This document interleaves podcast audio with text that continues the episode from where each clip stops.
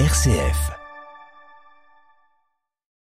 En Éthiopie, les alliés d'hier se déchirent. Des affrontements ont lieu entre milices Amara et armée fédérale. La région se retrouve temporairement isolée. Nous ferons le point. 15e anniversaire de la guerre en Géorgie. Depuis, la Russie occupe deux régions indépendantistes. Ce qu'a dénoncé hier le premier ministre géorgien qui réclame le départ des troupes russes.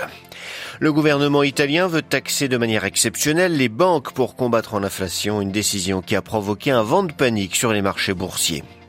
Après la Grèce, l'Italie, l'Algérie, le Portugal, confronté lui aussi aux incendies, les fortes chaleurs de ces derniers jours ont favorisé la propagation des feux. Une alliance contre la déforestation en Amazonie, c'est la principale annonce faite lors du sommet sur l'Amazonie qui a commencé hier au Brésil. La déforestation, un défi qui dépasse de loin l'Amérique du Sud, c'est ce que nous verrons dans notre dossier à suivre à la fin de ce journal.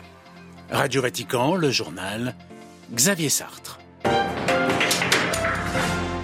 Bonjour. Les affrontements entre l'armée fédérale et des combattants locaux dans la région de l'Amara n'ont cessé de s'aggraver ces dernières semaines en Éthiopie.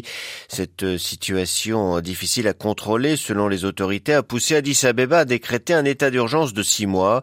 Les derniers vols d'Ethiopian Airlines, la compagnie aérienne nationale vers l'Amara, ont été annulés hier. Les précisions de Myriam Sordouno.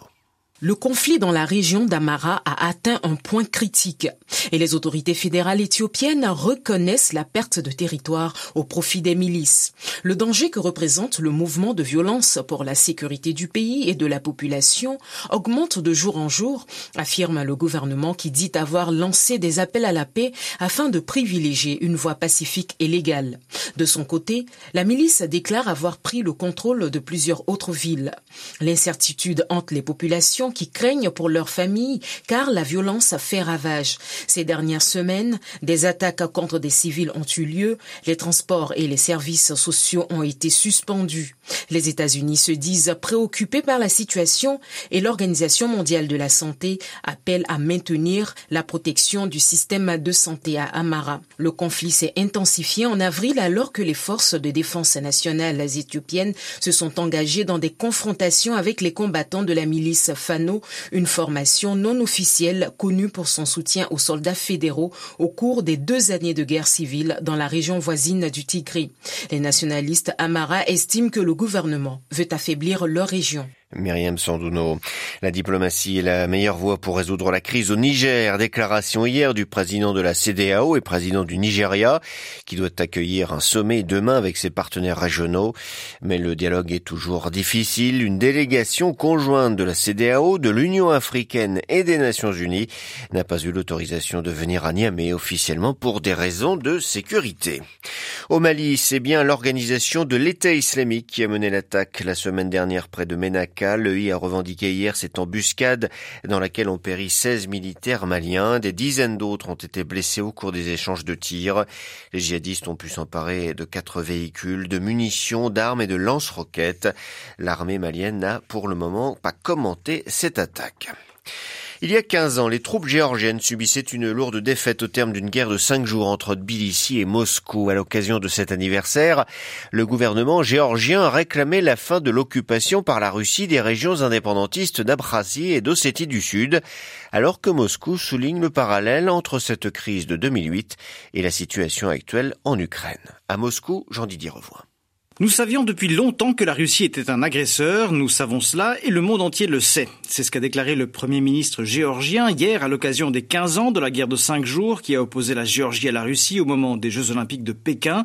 L'occasion pour Irakli Garibashvili d'affirmer sa volonté de mettre fin à l'occupation de l'Abkhazie et de l'Ossétie du Sud. Moscou y stationne en effet des troupes depuis 2008 et la fin du conflit, d'autant plus que le Kremlin a reconnu l'indépendance de ces deux provinces séparatistes géorgiennes. Une tâche qui s'avère plutôt compliquée au vu des déclarations venues de Moscou. Dmitri Medvedev, président à l'époque du conflit, devenu vice-président du Conseil de sécurité russe, a de son côté fait l'éloge d'une intervention russe pour protéger contre l'ennemi les populations de ces deux régions. Une intervention, faut-il le rappeler, déclenchée par une attaque militaire géorgienne contre ces deux régions indépendantistes. Il a en outre critiqué le soutien apporté par l'Occident au président géorgien de l'époque, Mikhail Saakashvili, sans manquer de faire le parallèle avec la situation en Ukraine, soulignant que là aussi la Russie vaincrait et obtiendrait la paix à ses propres conditions. Jean-Didier Revoin, Moscou, pour Radio Vatican. Autre conflit en Ukraine, l'armée russe affirme avoir visé un centre de commandement militaire ukrainien lundi à Pokrovsk. Sept personnes ont été tuées, 82 blessées dans le bombardement d'un immeuble résidentiel de cette ville ukrainienne. Kiev affirme de son côté que les déclarations de Moscou sont un mensonge complet. Ce matin, la défense aérienne russe, elle affirme avoir abattu deux drones ukrainiens qui se dirigeaient vers Moscou. Journée de panique sur les marchés financiers européens ce mardi. Les titres bancaires n'ont cessé de dégringoler jusqu'à la clôture, en particulier à la bourse de Milan. Une réaction notamment à la décision du gouvernement italien de taxer les bénéfices records des banques de la botte, à mesure pour compenser l'inflation. Les précisions à Rome de Blandine Hugonnet. À la veille de la trêve politique estivale, l'annonce faite par Rome était inattendue. Une taxe exceptionnelle sera instaurée pour ponctionner les super profits des banques à hauteur de 40%. Il faut dire que pour les principales, en Italie, les revenus ont bondi à plus de 4 milliards d'euros et sans pour autant être répercutés sur les épargnants. Dopés par la hausse des taux d'intérêt de la Banque Centrale Européenne, les établissements italiens ont en effet pu gonfler leur taux d'emprunt et s'assurer des recettes records au premier semestre, c'est justifié l'exécutif d'extrême droite. Mais l'annonce de la nouvelle taxe a pris de court le secteur et provoqué un repli soudain des marchés financiers européens, plombés par des chutes de leurs actions jusqu'à 11% pour les plus grosses banques implantées en Italie à la fin de la journée hier à Milan.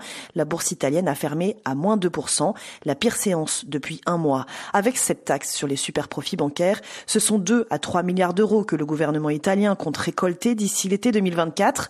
Des recettes pour compenser les effets de l'inflation, à la fois destinées à soutenir les prêts et réduire les impôts des ménages des entreprises italiennes en difficulté, mais aussi afin d'assurer le prochain budget italien, alors que le PIB de la botte est en recul. À Rome, Blandine Gonnet pour Radio Vatican. Coup de chaleur en juillet sur la planète. Le mois dernier a été le plus chaud jamais enregistré sur Terre selon le service européen Copernicus. Les scientifiques affirment même qu'il n'a pas fait aussi chaud sur la base de données issues de l'observation et de la paléoclimatologie depuis les 120 000 dernières années, ce qui a des conséquences désastreuses, souligne-t-il. Les événements climatiques classiques devenant de plus en plus extrêmes, pluie diluvienne à Pékin, le dernier bilan fait état de 33 morts de 18 disparus, Corée du Sud et Japon en alerte à cause de l'arrivée d'un typhon, température caniculaire dans différentes parties du monde, incendie favorisé par la sécheresse et les fortes chaleurs. C'est le cas notamment au Portugal où le thermomètre dépasse les 40 degrés, ce qui attise les feux. La situation reste tendue malgré l'amélioration climatique. On fait le point à Lisbonne avec Catherine Laurent. Des incendies de grande ampleur se sont déclarés depuis plusieurs jours. Des routes principales et secondaires ont dû être momentanément coupées à la circulation à cause des flammes. Plus de 3000 pompiers et agents d'intervention étaient mobilisés du nord au sud du pays. L'incendie d'Odemira en Alentejo dans le sud a été particulièrement violent, détruisant près de 10 000 hectares. Quelques 1400 personnes ont dû être évacuées alors que l'angoisse s'emparait des habitants. Le feu maîtrisé mardi sur l'un de ces trois fronts est reparti quelques heures plus tard. Même scénario dans la région de Leiria, au nord de Lisbonne, une région de forêt. Les feux maîtrisés sont repartis et les municipalités de la région soupçonnent des actes criminels. Les températures très élevées ressenties ces derniers jours et le vent soufflant avec force sur des terrains desséchés rendent la tâche des pompiers particulièrement difficile. Le Portugal connaît un début de mois d'août très dangereux. Le gouvernement a pour l'instant écarté le recours au dispositif d'alerte générale. À Lisbonne, Catherine Laurent pour Radio Vatican. Publication hier au Vatican d'un motu proprio du pape François sur les prélatures personnelles, un texte législatif visant à mettre à jour leur statut en accord avec la nouvelle constitution apostolique Predicate Evangelium, ce qui concerne en fait uniquement l'Opus Dei, seule organisation de ce genre au sein de l'Église. Dans une note, l'œuvre fait savoir qu'elle étudiera les conséquences que les modifications apportées par la réforme pourront avoir sur la configuration juridique de la dans un climat de communion avec le Saint-Père. Le Saint-Père que vous pourrez retrouver d'ici quelques minutes après le journal pour l'audience générale. Audience à suivre en direct commentée en français sur notre site internet www.vaticannews.va ainsi que sur notre page Facebook.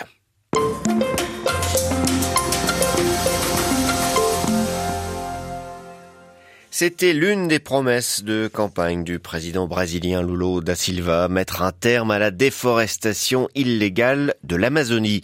C'est le sujet central du sommet qui s'est ouvert hier à Belém, au Brésil, à l'initiative de Lula da Silva. Les huit pays participants ont décidé de former une alliance contre la déforestation, mais sans préciser le moindre objectif. Cette alliance a juste pour but de promouvoir la coopération régionale dans le combat contre la déforestation, pour éviter que l'Amazonie le point de non-retour.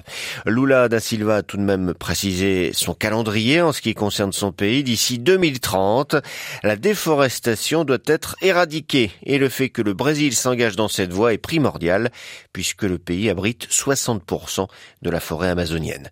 Cet enjeu dépasse de loin les simples frontières du Brésil et la simple question environnementale. C'est ce que nous voyons avec Éric Moranval. Il est chargé de campagne forêt pour Greenpeace France. Il y a des dizaines de millions de personnes qui vivent aujourd'hui dans les territoires amazonien. Il y a beaucoup de communautés autochtones aussi qui, sont présentes et qui en dépendent. Donc euh, c'est un drame humain, hein, la, déforestation déjà, parce que euh, au-delà de la perte de l'habitat potentiel de ces personnes-là et de leurs moyens de subsistance, il y a aussi des violations terribles des droits humains qui ont lieu. Ensuite, bon, il y a évidemment la perte de biodiversité. Hein. L'Amazonie, ça concentre aujourd'hui 10% des espèces végétales et, et animales terrestres, donc c'est énorme. Puis après, en termes du cycle de l'eau aussi, il faut savoir que euh, l'Amazonie, avec euh, la transpiration des arbres, elle achemine de l'eau euh, vers euh, les villes de, l'Est brésilien. Les Brésiliens et les Brésiliennes parlent de, de rivière aérienne, en fait. C'est assez beau comme image. C'est ça aussi qui est menacé, en fait. Au-delà de l'Amérique latine, quelles sont les conséquences de la déforestation de l'Amazonie pour le reste du monde? L'Amazonie, ça capte du carbone. Alors, c'est une forêt très ancienne, hein, donc la captation du carbone, elle, elle a tendance un peu à plafonner, mais elle est toujours là. Donc déjà, c'est important de le conserver en ce sens. C'est un puits de carbone. Puis deuxièmement, en fait, détruire la forêt amazonienne, c'est non seulement se priver de nos capacités à, capter du carbone, mais ça relâche aussi tout le carbone qui a été stocké au préalable par cette forêt. Donc euh, l'Amazonie, en fait, euh, c'est c'est à la fois un puits de carbone et une bombe climatique en quelque sorte, quoi. Parce que la détruire, la brûler, ça revient à libérer les gaz qu'elle qu'elle contient. Et quels sont les enjeux de ce sommet au Brésil? Oui, ben ce sommet, il est important parce que c'est c'est le retour un peu du, de la politique multilatérale pour gérer un, un bien commun au final un bien essentiel à l'humanité qu'est l'Amazonie. Donc c'est important qu'il y ait une concertation entre euh, ces huit chefs d'État pour euh, s'accorder sur euh, des politiques de préservation ambitieuses, etc. Après, nous, à Greenpeace, on attend aussi beaucoup du président Lula en particulier, puisque c'est le pays qui déforeste le plus l'Amazonie aujourd'hui.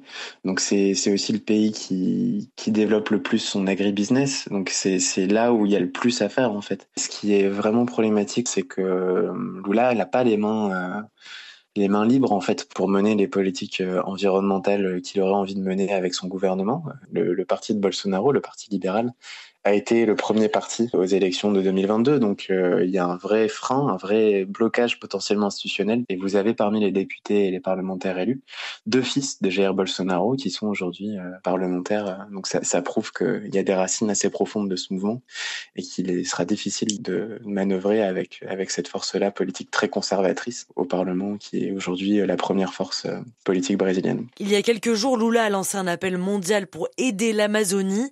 Quel rôle peut jouer la communauté internationale dans sa préservation Il a tout à fait raison, Lula, quand il dit ça, puisque, encore une fois, le Brésil, c'est le troisième producteur d'aliments euh, au monde. Tous ces produits alimentaires, ils bénéficient pas aux populations brésiliennes. Aujourd'hui, vous avez plus de 33 millions de Brésiliens et de Brésiliennes qui souffrent de la faim. Vous avez quasiment 60% de la population qui est en état d'insécurité alimentaire.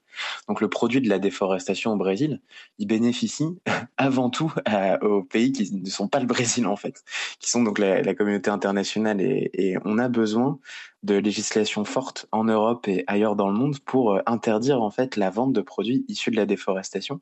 Et l'Union européenne a adopté un, règlement en ce sens euh, il y a quelques semaines maintenant. Ce règlement vise à éliminer euh, la, commercialisation de produits issus de la déforestation, peu importe où cette déforestation a lieu, que ce soit en Amazonie, en Afrique ou encore en Europe. Ce genre d'initiative réglementaire est vraiment à saluer. Interrogé par Alexandra Sirgan, Eric Moranval, chargé de campagne forêt pour Greenpeace France, était ce matin l'invité de Radio Vatican.